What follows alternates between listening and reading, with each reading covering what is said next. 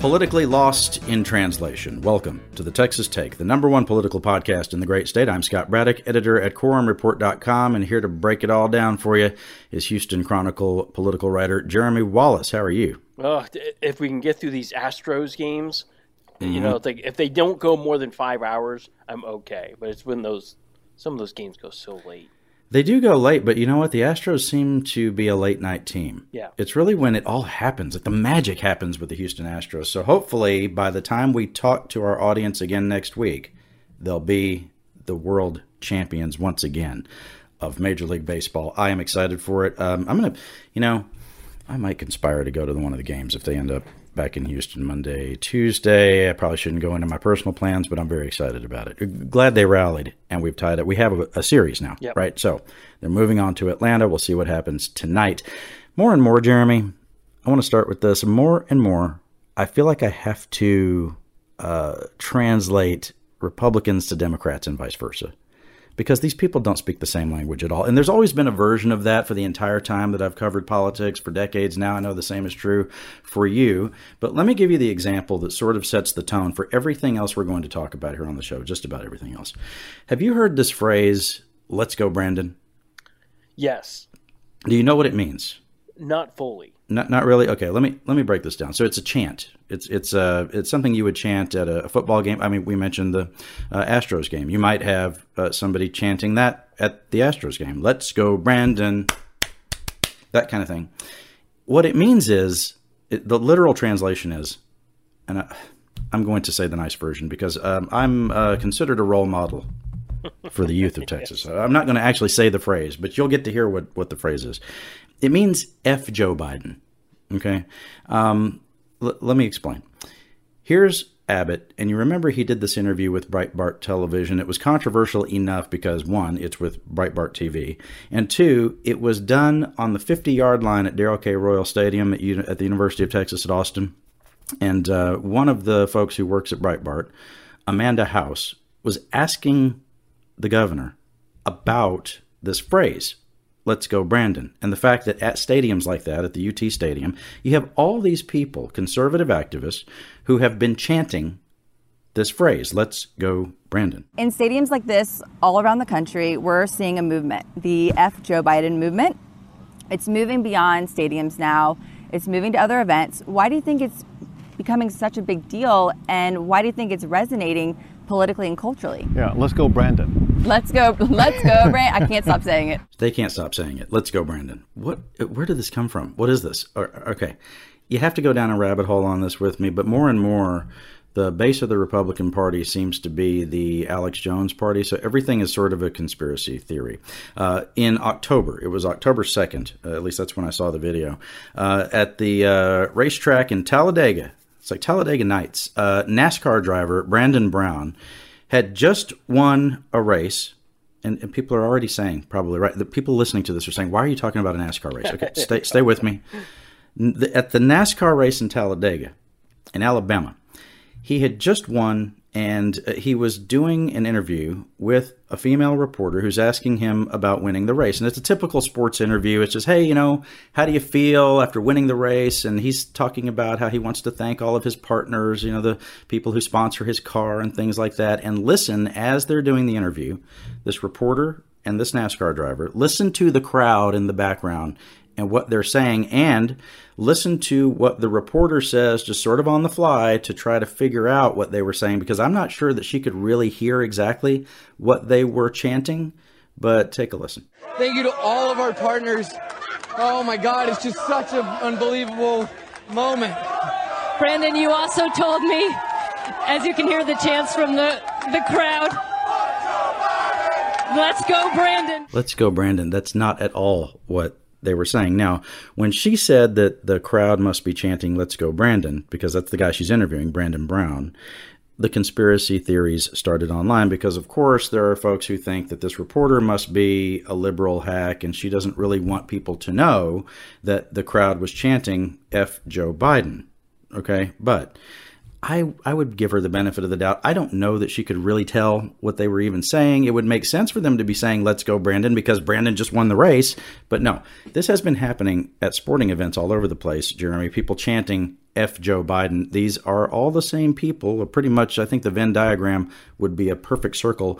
The people who earlier had said that politics has no place in sports when the issue was racial inequality. Remember taking a knee and all that? Same people are at sporting events saying, F Joe Biden. And now they're saying, now they're saying, you can't make it up, they're saying, let's go Brandon, so that they can get away with it. It's sort of a code, right? That let's go Brandon means, it means F Joe Biden. So why is it that all of you are repeating this, Governor? Uh, listen, it, it's happening because of the disastrous policies that are implemented by Joe Biden.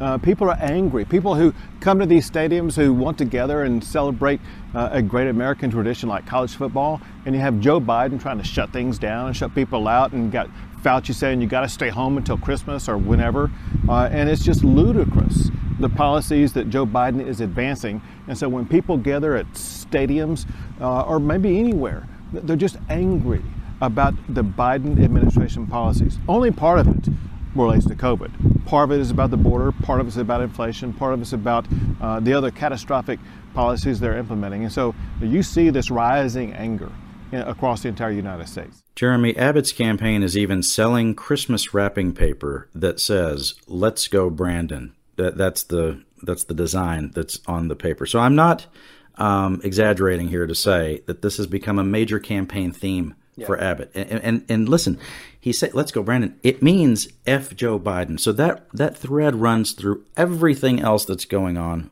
with the Republican base right now. F Joe Biden. He has bad poll numbers in Texas, and his poll numbers have been falling in other places for the president. Um, and you have Abbott, who in some ways, with the Republican base, has been competing with Joe Biden for unpopularity uh, over the last two years, right? Let me give you an example. Remember in September, Tucker Carlson, Fox News Channel, one of their top rated hosts, he may be the top rated host now, maybe even more popular than Sean Hannity. I think they go back and forth in who's, who's number one and two on the network. But remember, Carlson had gotten pretty angry with Abbott because the governor was refusing, at least as, as far as Carlson had put it, he said that Abbott was refusing to come on the Tucker Carlson show and explain what was happening on the Texas border and what Abbott was going to do about it. This has been going on for months, and we've asked Texas Governor Greg Abbott many times to come on this show to explain why he hasn't called the National Guard to seal the Texas border and protect the rest of us from this invasion. Greg Abbott has refused to come on repeatedly. So, pretty soon, possibly tomorrow, we plan to invite his primary opponents on this show to describe what they would do if they ran Texas. That might be an interesting conversation. We'd like to give Governor Abbott one more chance to come on sincerely. Please come on and tell us how you plan to save the rest of us from what is happening in your state. It was not an empty threat. We did see Don Huffines appear on the uh, Tucker Carlson show to blast Greg Abbott and talk about what was happening with the border. At some point, Jeremy, I imagine that the PR folks for Governor Abbott were in a dead sprint for the phone to call Fox News Channel and get Carlson's producers on the line and say, when can we line up an interview? Well, that happened last night and Abbott was on the air to exclusively talk about the border. That's everything that I saw uh, with him talking to Carlson. He talked about keeping immigrants out of the state. He talked about locking them up for criminal trespass if they do get in. He talked about the state building its own wall and all of that. And Carlson asked him, what kind of pushback is Abbott's administration getting from the Biden administration? Listen, the Biden administration has been pushing back every step of the way. Among other things that I did, Tucker, I issued an order uh, preventing uh, any of the NGOs or other assistant aides in the state of Texas from transporting or moving any illegal immigrant within the state of Texas because of health care reasons, because of possible spread of COVID. The Biden administration sued me. They went to federal court. They got a federal court to rule that my executive order was unconstitutional. I will continue to act, however, but it just goes to show the level of pushback by the Biden administration, even trying to deny me to protect the health and safety of my fellow Texans. So let's go, Brandon. Right? That's basically the answer there. Is let's go, Brandon. F Joe Biden is the answer to all of this stuff. It's already absurd enough. But why don't we just go ahead now and make stuff up out of whole cloth? Here's Tucker asking Abbott to wildly speculate about why Biden holds a different view than he does about the border. What I, I have to ask you, since you deal with this every day, what do you think the Biden administration's motive is in throwing open our borders to the world? It's clear, kind of what you were talking about earlier. Joe Biden believes in open border policies, and, and his administration do, and they are tr- truly trying to redesign the United States of America, and they in a, in a complete lawless way. They talked about this on the campaign trail when all the Democrats were on the same debate stage, talking about quite literally the socialistic policies they would employ in the United States, which mimic Ocasio Cortez and her acolytes, uh, and they are acting out on all of those policies and promises they made during the campaign.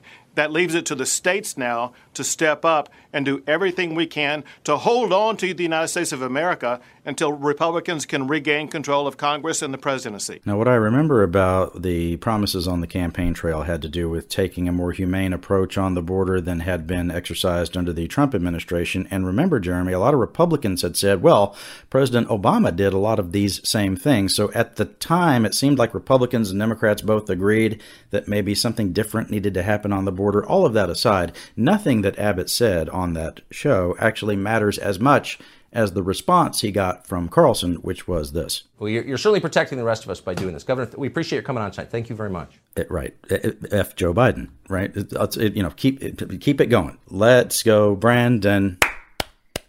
Why is Abbott so all in on the border like this? Well, for some perspective, you watched an hour and a half long debate that was held in North Texas last night. And uh, interesting moderator for this debate of the GOP challengers to Abbott, right? Yeah, Shelley Luther. Uh, if y'all oh, remember, where have I heard that name before? Yeah, she's our, our, our most famous hairdresser uh, uh, post COVID 19. Absolutely. She was the one, folks will remember last year, who defied Greg Abbott's orders to shut down certain businesses, including barbershops and hair salons. Uh, her salon was called uh, Salon a la Mode.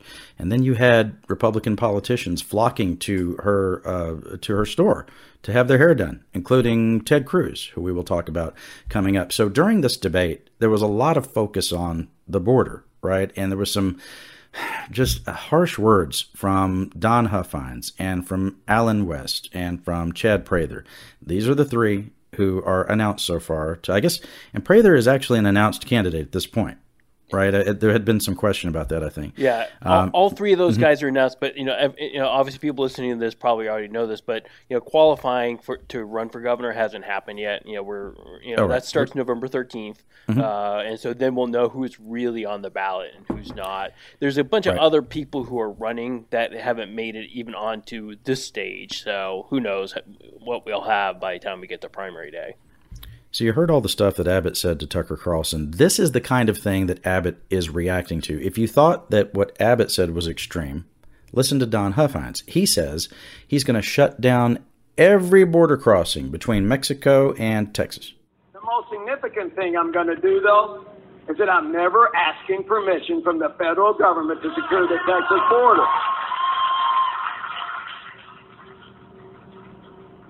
I'm going to use the entire Texas military, our National Guard. There's over 20,000 of them. We're going to secure the river. We're going to immediately re- re- deport anyone that gets across the river and take them back to the other side. We're going to close all 25 bridges over the river for inbound commercial traffic from Mexico. This is strategic. This isn't where the illegals are coming across. This is where all the commerce is coming across. We're doing $250 billion worth of trade with Mexico annually. Texas is until they secure their side of the river and take it back from the cartels, not one truck from Mexico is going to enter Texas. You know, he acknowledged how much trade he would be shutting down, how how harmful that would be to the economy. I remember he was on uh, WFAA television in Dallas earlier in the year, and the host of Inside Texas Politics, Jason Whiteley, had asked Huffines – well, wouldn't that do a lot of damage to the Texas economy? It would cost jobs uh, and you know income for folks on this side of the border. And Huffines acknowledged it. He just said, "Well, yes, but we have to get serious about the border. It doesn't matter. In other words, the the economic damage would be collateral damage as far as he's concerned. Now, if you think that's extreme, we, we, we heard from Abbott and, and people would think maybe that's too much. Now you hear from Huffines, and maybe you think, well, that's way too much. We're just going to shut down a whole section of the Texas economy. No, not to be outdone by any of them is former Texas GOP Chairman Allen West, another candidate who says he wants us to have troops on the border who do not hesitate to shoot at the people on the other side. I've been in firefights before. You will not see the Mexican cartels firing across the border into the state of Texas, and we telling our National Guard that they can't fire back. They will know that we will shoot at them even before they begin to fire at us raucous applause there, Jeremy. Yeah. I mean, this is exactly what that crowd wanted to hear, right? Yeah, this is like the militarization of the border is what the goal is. You know, mm-hmm. until mm-hmm. we have, you know, as Huffine said, maybe 20,000 National Guards troop on the border. It's like, you know, it's easy to get lost in the numbers here, but like understand yeah. Governor Abbott just doubled the number of troops on the border to like almost 2500 i think is what you know he was aiming for. And it's like to put 20,000 troopers uh, troop troops on the border along with the state troopers along with the border patrol along with all the you know heavy equipment we have down there there's a crowd of the republican party that that's what they want. They want to see a yeah. border that looks more like what you would you know you know think of uh, with the iron curtain back in you know you know in the Cold War. They want a border that looks like it's militarized and will make sure no, nobody comes across, you know, mm-hmm. at any cost. You know, including shutting down the commerce. You know, uh, forget about what that would do to our the supermarkets of Texas. It's like if you ever go to a supermarket, you know, understand how many tomatoes are coming across from Mexico. We will have no tomatoes in the state of Texas if we mm-hmm. shut down all those legal ports of entry for trade with Mexico. Uh, yeah, our, our agriculture industry would be totally decimated. Yes, um, and to the uh, uh, to the cost uh, and, and including the cost of human rights abuses, we have already heard uh, from attorneys who represent some of these uh, immigrants in South Texas uh, and others who have talked about the fact that you have people being locked up for criminal trespass and the uh, due process rights of those people uh, being abused, just being uh, you know kept uh, in a jail and not even seeing a judge for a month. Uh, we have also seen accusations, and the DPS denies this, but that uh, that DPS troopers had rounded up some folks who were thought to be undocumented immigrants marched them to a place that was private property, put them on the private property, and then, because they were on the private property, arrested them for criminal trespass. Was how they got away with arresting them. DPS says that that's not true, but this is the kind of thing that happens when you prioritize this. And think about the fact on the on the commerce piece of it, Jeremy. We have a North American Free Trade Agreement and the new version of it that was uh, negotiated under President Trump's administration because of the Texas business community. Yeah. They were leading the charge on that. I mean, they basically wrote NAFTA in some offices in Houston and went and passed the thing in Washington. And then it worked with the folks in Mexico City uh, to, to create the trade that we have today, that having a trading partner. I mean, if you want to improve an economy, and, and this is the bigger point I would make, if you want to improve the economy, and cut down on illegal immigration, what you do is you work to improve the economies across nations. Why is it that we don't see as much Mexican illegal immigration as we used to? Because of what I just said, because the economy has gotten so much better in Mexico. What we see now is these people from other places coming up through yep. the southern border. Right? We saw this crisis with the Haitian immigrants. We have seen those from the um, uh, from the Northern Triangle countries as well coming into this country because of how bad the economy there is, uh, because they live basically uh, in a narco state, because they have uh, you know these drug cartels that are running things down there. If you improve the economy through the kinds of things that we've done before, then that kind of thing naturally stops. People, why do people leave a place? Because they think where they're going is going to be better. Yeah. Right. That's the. I mean, you have to think about. Um, you know, this is uh, basic stuff about immigration. There are push and pull factors. We've talked about this before. Push factors out of the Northern Triangle is that it, you, you, feel like you live uh, in a place that's run by terrorists and you can't feed your family, so you will make this dangerous trip all the way through uh, you know, those South American countries up through Mexico and into the United States to try to create a better life for yourself and for your children. And to say that your policy prescription for any of this is to make economies worse on both sides of the border could not be more counterproductive. Well, and you see the extremities, like you know, it's a, I, I go back to uh, you know Trump's Attorney General Jeff Sessions, you know, with the child separation policies and a lot mm-hmm. of that internal email stuff we saw at that time period, in which they intentionally were aiming to you know break up those families as kind of a deterrent, as a you know to show the people coming that you know you could lose your children by doing this, and so like right. and so now you see this thing like well if we send this message that we have these, you know, you know, National Guards troops with, you know, with the ability to fire into another country because of a suspected, you know, cartel member. Again, don't ask me how a National Guardsman from Killeen, Texas is going to look over and they go, oh, that must be a cartel guy. I'm going right. to shoot him. it's like, I'm not sure what kind of like, uh, you know, international treaties we have to do something like that. But you see like that extreme, you know, that, that extreme position mm-hmm. on how intense that we have to be at the border really kind of goes back to Jeff Sessions and you know the Trump administration kind of putting in those first really extreme policies that they knew were extreme but they thought could be deterrents. And so now we see Republicans as trying to go further and further and further down that line because there's a crowd and you heard it in that clip that applause for that.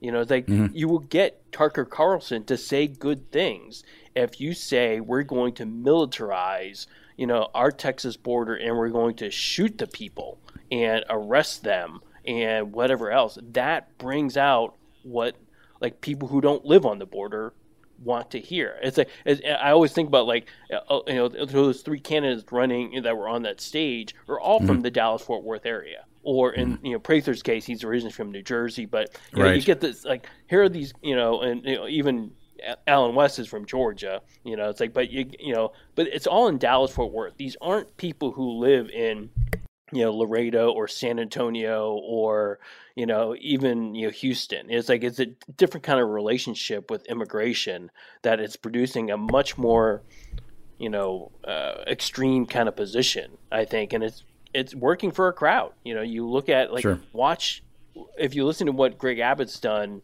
since April on the border it feels like he's marching closer and closer to those positions that Huffines and West once seemed like they were on their own, you know, talking about. Yeah, right. I mean, if you eventually start to see Abbott say the same kinds of things, and he's, as you say, he's kind of marching in that direction, you'll know why uh, because you listen to all this. It's always um, easier to inflame people about a topic when they don't know anything about it and have no experience about it in their own personal lives. Now, speaking of uh, F. Joe Biden, and let's go, Brandon, you know who else has been saying that a lot, who, who has been pushing these ideas, and who Abbott is sort of competing for attention with? I have heard a lot of comparisons between Abbott and Ron DeSantis in Florida. You have brought this up. And in 2024, they are both thought to be potential candidates for president. I have seen and heard and read some analysis of what's going on with Greg Abbott uh, from national media where they will say, well, you know what? Abbott doesn't care anything about those guys you just heard from. He doesn't care about uh, uh, you know Huffines. He doesn't care about uh, Allen West. I think that he does definitely because we've seen evidence and chronicled it here. Uh, you know, HoustonChronicle.com, QuorumReport.com, and here on the show. Uh, with uh, DeSantis, it's as if Abbott and he are in a competition to try to take more extreme positions and do it before the other guy does, right? Because they're yeah. sort of positioning ahead of 2024. And uh, in this national analysis, what I saw was people was these folks saying that it's really about DeSantis, that, that Abbott wants to get out ahead of DeSantis, you know, for the 2024 uh, presidential race. Um, DeSantis really putting a focus on something Abbott has talked about a lot as well, which is these vaccine mandates for employees of big companies. There are a lot of businesses in Texas and elsewhere that simply want to have their own policies on this. They don't. Re- they don't really want the federal government telling them what to do. Which you know, Biden has said that they need to have a vaccine requirement and they don't want Governor Abbott or DeSantis saying that they can't have a vaccine requirement at their place of business. This is what uh, DeSantis put out. It looks sort of like a, a, television advertisement or a movie trailer for this uh, for this position that he's taken on the freedom to not be vaccinated. We have a situation now, unfortunately, in our country where we have a federal government that is very much um, trying to use the heavy hand of government uh, to force uh, a lot of these injections. So DeSantis in this uh, deal is taking this hardline stance. And correct me if I'm wrong, Jeremy. Was this the one that Abbott actually got out ahead of DeSantis on? Yeah, you know, uh, they've been kind of like you know, DeSantis was talking about you know fighting the federal government and Biden's you know, order, but it was actually you know Abbott who went first and issued that order that said no, no, you know, no company in Texas uh, is allowed to require you know vaccine mandates, uh, even though uh, you know it, it, you know the Biden administration had just told Texas you know employers that you know if you have hundred or more employees you would have to you know so you see that conflict and and I think in this case Abbott got ahead of DeSantis at least for a second right you know but not you know, in this case, DeSantis is surging back ahead. mm-hmm.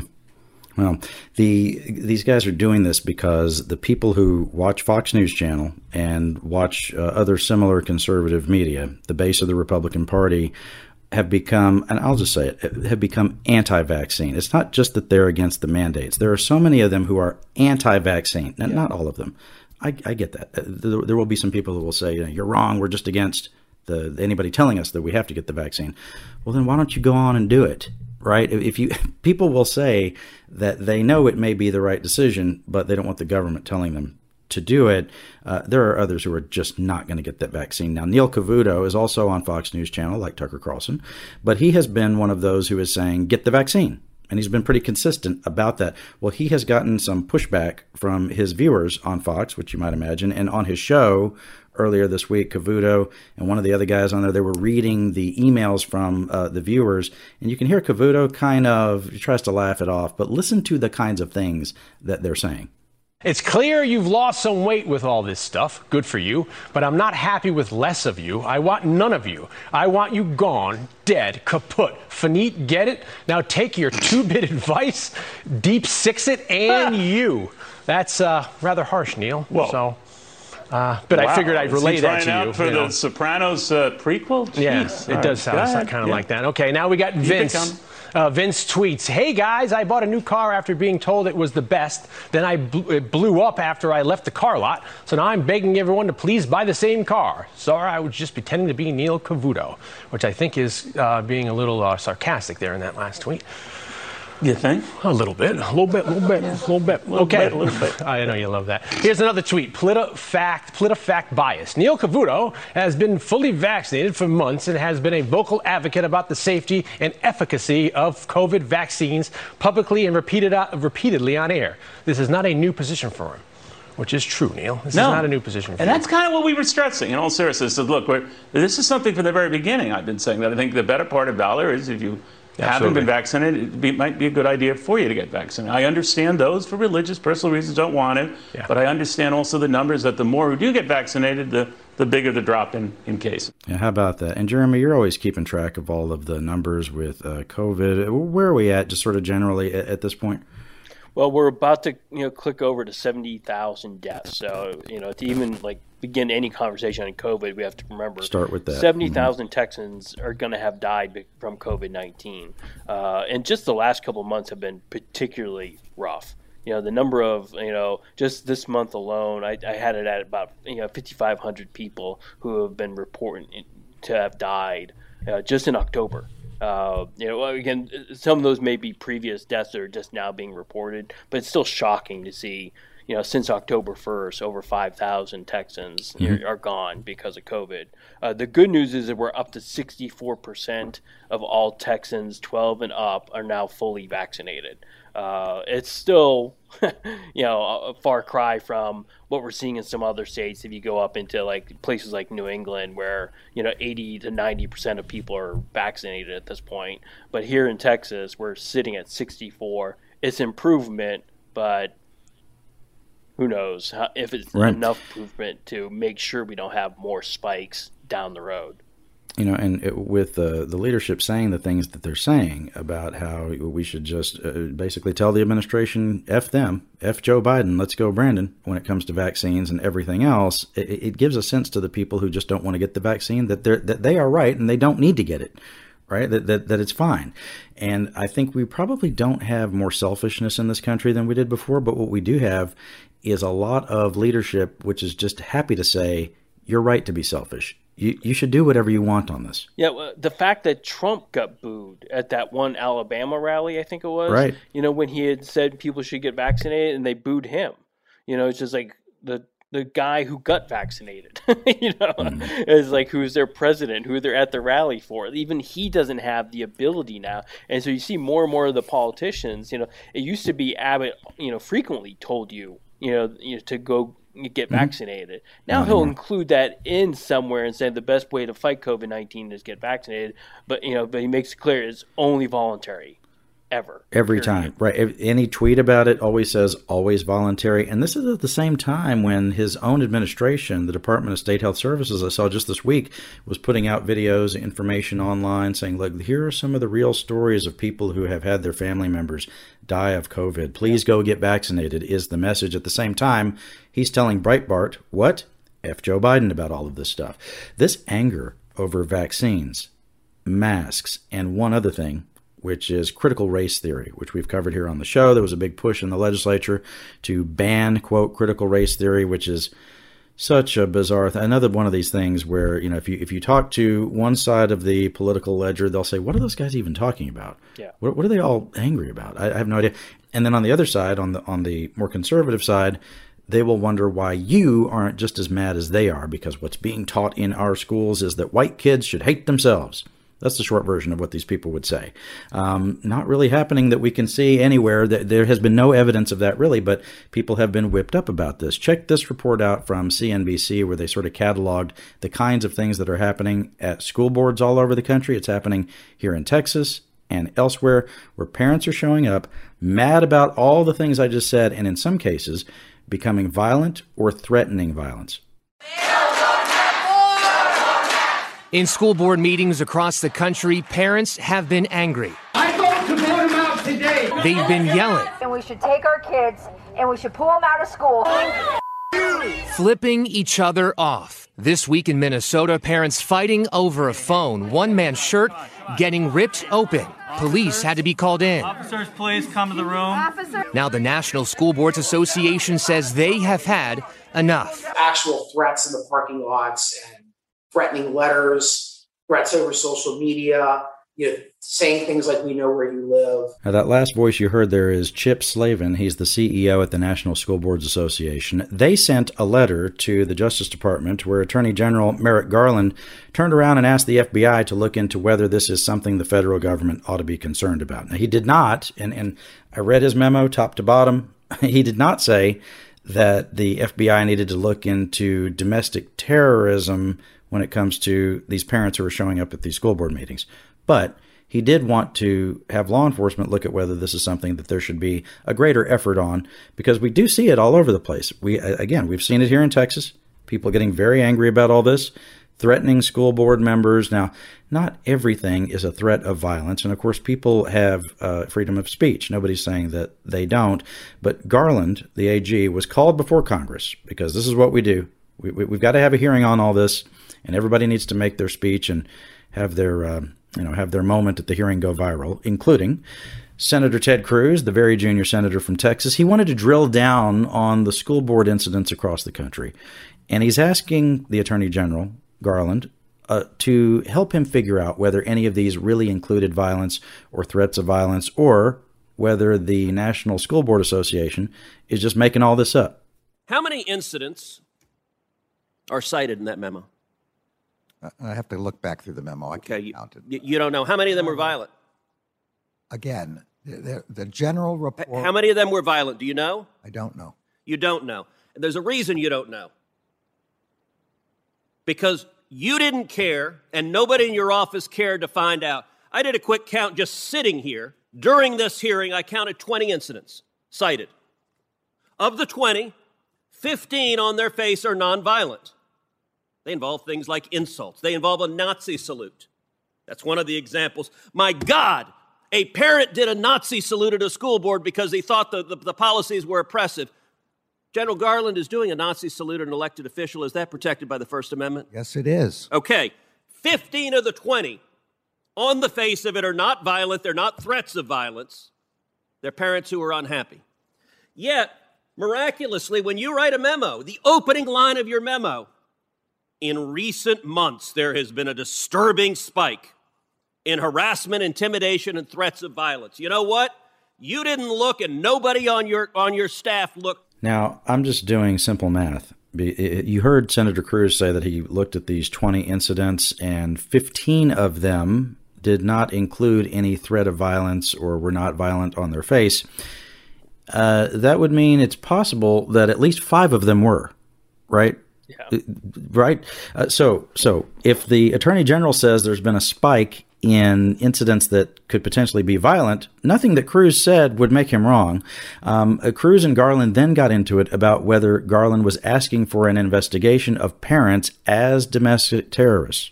This is a memo to the Federal Bureau of Investigations saying, go investigate parents as domestic terrorists. That is not what the memo says at all. It does is, not. Is it what the letter says? That is not what. Is my, it what the letter says? I don't care what the letter says. You don't care. You said it was the basis of your memo. You testified under oath before the House of Representatives. The letter was the basis of your memo. Now you don't care about the letter? The letter and public reports of violence and threats of violence. My memo says nothing about domestic terrorism, says nothing about parents committing any such things. Senator Cruz, who did not switch to decaf before the hearing, uh, screaming at Garland, You don't care about this letter anymore. Well, what Garland was saying was he got a letter from the organization that represents school boards all across the country, and they have seen incidents all over the place where people are so mad that they're threatening violence in some cases. And they're worried about this, and they want law enforcement to be on alert about it. Uh, what Garland was saying is that he that he himself did not obviously write the letter from the National School Boards Association, but what he did with it was tell the police right? If you heard about threats of violence, what would you do? You would call the police. And if you're the Attorney General of the United States, the police that you call is the FBI. And then the FBI can look into it. Now, you have all these conspiracy theorists who are out there saying things like this. And I heard this on a radio station in Houston just this week. Um, there, there is this conspiracy theory that the reason that if you go and testify at your local school board that they make you write down your name and your address is so that the FBI will know where to go find you. Well, again, like we said about the border, if people don't know anything about something, it's easy to whip them up about it. It's always been the case that you have to let the school board know who you are and where you live if you're going to testify about something at the school board, right? That, that that's not new. These are people who are showing up at school board meetings for the very first time. They don't know anything about that, and so people are using the normal things that happen as uh, you know just as matter of course. I mean, if you are going to testify in front of the school board, one relevant piece of information is do you live in the school district? Yeah. They would want to know that, right? I mean, do you have kids in the school district? Um, of course, anybody can go testify and they can write down any address that they want, right? Um, but this kind of thing is whipping people up. Let me give you another example. We have an attorney general candidate in Texas, Matt Krause, who is also a representative in the Texas House of Representatives, and he chairs the General Investigating Committee. What do you think they use the General Investigating Committee to do? Well, not what they used to use it for. Um, did you know that in the last two legislative sessions, they took the word ethics out of the title of the committee? Because one of the things that they used to do with it is investigate their own, right? They, they used to investigate representatives in the House if they were accused of having done something wrong, but they, they stripped that out of there. And so now they do some other things, and it's always been the case that they would look into agencies. Let's say, for example, and there was a big story about this. I think Jay Root, great reporter, of course, at the Houston Chronicle, had written a lot about it. Um, some potential uh, abuse of tax dollars by the Texas Alcoholic Beverage Commission, where they were taking some luxury trips and things like that.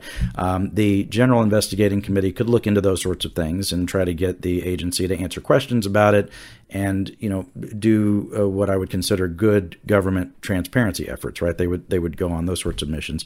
Uh, but with this, what Krause is asking, he sent a letter to the Texas Education Agency and to some select school districts, and I don't think he has revealed which school districts exactly he sent it to, but he did point to specific districts around the state that have had some controversies that we've talked about here uh, regarding certain books. And Krause attached a list of more than 800 books focused on the topics of race and sex. Does this all sound familiar now? You know, we have seen the legislature pass legislation having to do with transgender children in youth sports in Texas, cracking down on that in our UIL uh, competitions around the state, uh, and this critical race theory issue, which is again the way conservatives uh, have portrayed it. Some of them, not all, have portrayed it is that you have teachers in schools around the state telling white children that they should hate themselves because they're white uh, they should feel that they need to do more to combat racism. That if they're not anti racist, then that makes them racist. In other words,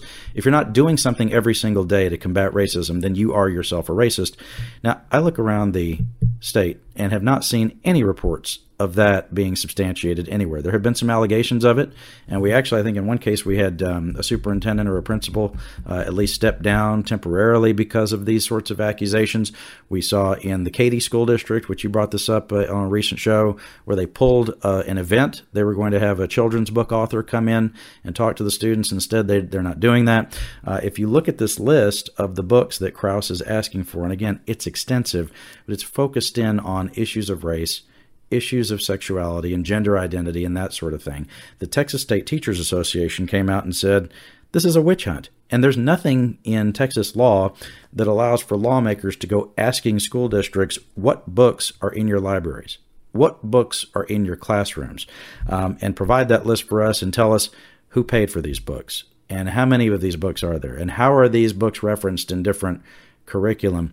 You know, we do have a state board of education for a reason and they have been in charge of curriculum. You know, for years and years, as, as we talked about previously, the legislature has been trying to seize more of that authority from the State Board of Education, which uh, they can do constitutionally, but it has been the uh, the BOE, the SBOE's uh, uh, responsibility thus far. But this is because the legislature wants to be right smack dab in the middle of these culture wars, the things that are making people so angry. And, you know, in conversations with Republican voters. I have heard people go on for 30 minutes without me. I can't even get a, a, question in edgewise. I can't get in a word edgewise if I bring up the issue of CRT and critical race theory. People have been whipped into a frenzy about this by watching Tucker Carlson and watching other conservative media, where again, all these white people are very concerned that you have all these people who don't look like them moving into their communities in the suburbs and other places, and they think that their communities are changing. And these fights are playing out right in the place which is closest to home, the government that's closest to home, which is the independent school district where they live, and they want to go have it out at the school board, Jeremy. Yeah, and it's, it's, like you said, it's it's those silos of information. Where we're getting our information from, we're so split up. You know, if if all you do is get your news from MSNBC, and all the other group does is get their news from you know Fox News, they come back with like no ability to communicate with one another. They don't even know what the other one is talking about anymore. Uh, but right. it, has gone way beyond those areas. We used to think that you know Fox and MSNBC were the were the, the the lines in the sand. But like as we've been showing throughout this podcast, we're talking about things like you know Breitbart you know TV. We're talking about things that are you know Blaze TV. You know, you know, you're talking about Infowars. These types of things are now part of the ecosphere of a, a general Republican Party to the point where Governor Abbott is spending his time going to these places, going to Breitbart and asking for time with them so he can mm-hmm. talk to them. It's like right. a decade ago that would have been like insane. It's like there's no way you would have had a two-term Republican governor saying, "Please let me go on Breitbart." You know, and, and debate these issues. You know, it's like, but here we are. We're in a different era now, where uh, and, and, and I'll bring up this too as somebody who like I spent a lot of time covering politics in Florida and a lot of time covering politics in Texas, which makes me perfect to dissect what we're seeing in DeSantis versus Abbott. And there's one big thing that's different from them. You know, DeSantis came out of that far right and took out established establishment type candidate and a mm-hmm. guy named Adam Putnam. The problem for Abbott is Abbott became an elected official like an Adam Putnam. You know, he had come from the establishment. Uh, he is the establishment by virtue of just being in office as long as he has been. So, like, he's in a different spot. He wants to be more where DeSantis is now because of today's Republican politics, and he's got to kind of shift over there. So that's why you see it's a little bit stranger now to for us to see Abbott, you know, reaching out to the Breitbarts. You right. know, where like in the past, candidates like him never. would never have thought or never need to do that. But the warning right. is in places like Florida, where DeSantis was able to run that type of media to defeat an establishment incumbent. Uh, basically an, an, incumbent. He wasn't really incumbent, but he yeah. had been in the system for so mm-hmm. long, he may as well have been deeply entrenched, uh, and as you say, uh, uh, an outlet like Breitbart previously would have been beneath the office of the governor of Texas, right? They would never have have talked to those folks. You know, I think one of the consequences, and this is not a uh, blame thing. This is just, I think, a big shift in our politics, and it, I think it starts with uh, President Obama. Honestly, on what I'm about to say, which is that you don't wait your turn for running for office for, for high office anymore, right? It, it, would have been at the time in 2008, Hillary Clinton. It would have been, uh, you know, in the estimation of a lot of people, it would be her turn to be the Democratic nominee for president. Here comes this guy out of nowhere, meteoric rise. He gave the uh, keynote address at the 2004 um, um, DNC at the Democratic National Convention, where he talked about the red states and the blue states, and instead he was like, "No, no, no, it's the United States of America." And he sort of leapfrogs over everyone else in the Democratic Party. Out of all the millions of people who are Democrats in this country, this guy, who just a few years earlier had been a state senator in Illinois, was president of the United States.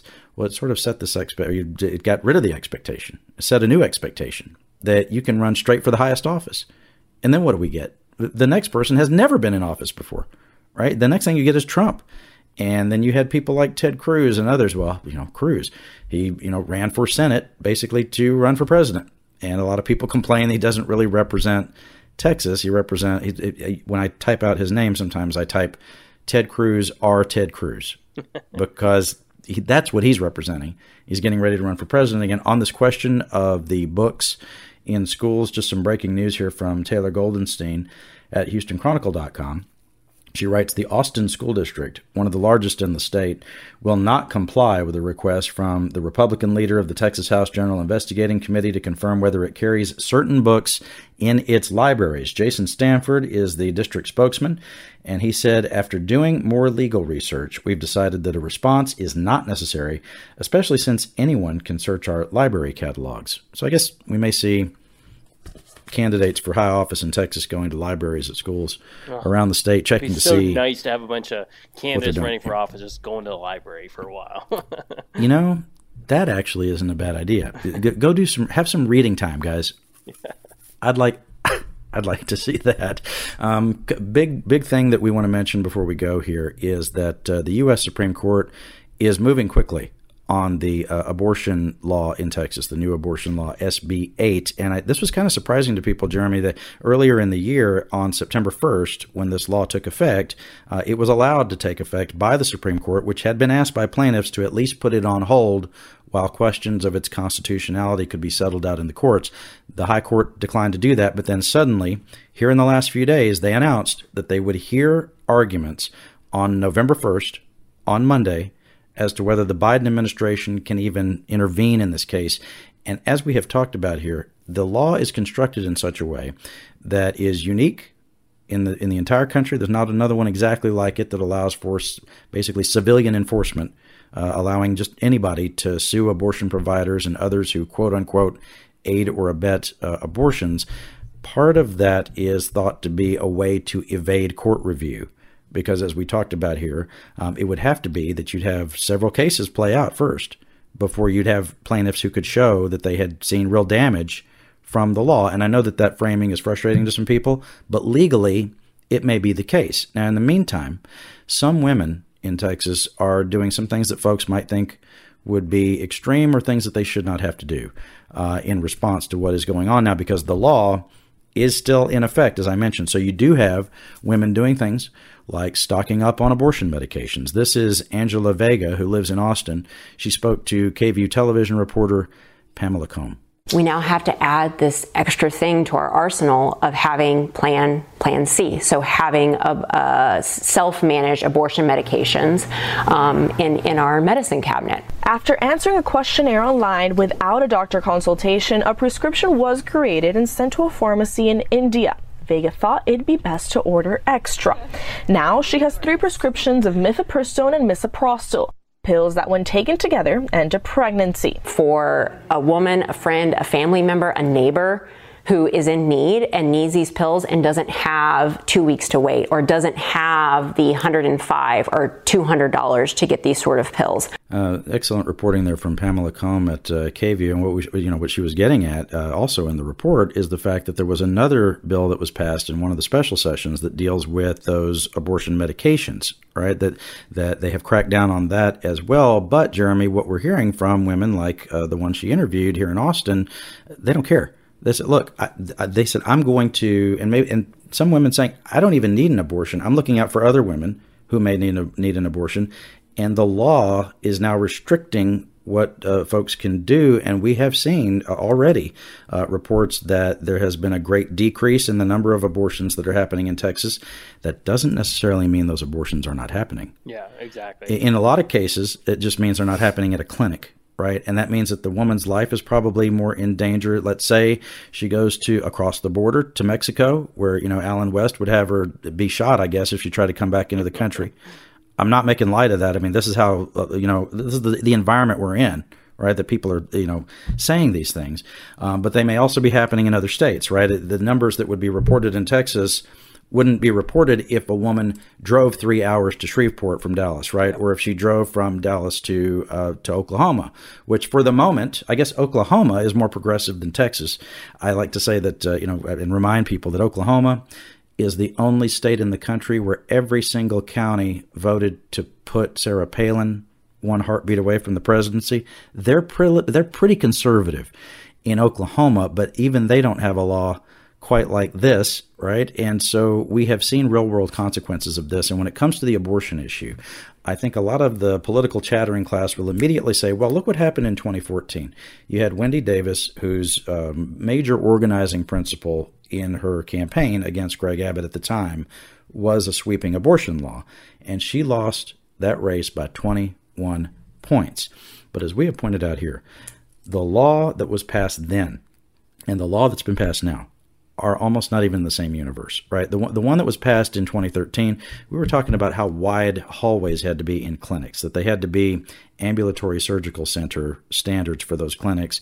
And that was intended to shut down clinics, and it did have that effect, but it's not the same as a six week ban on abortion, which we have now in Texas.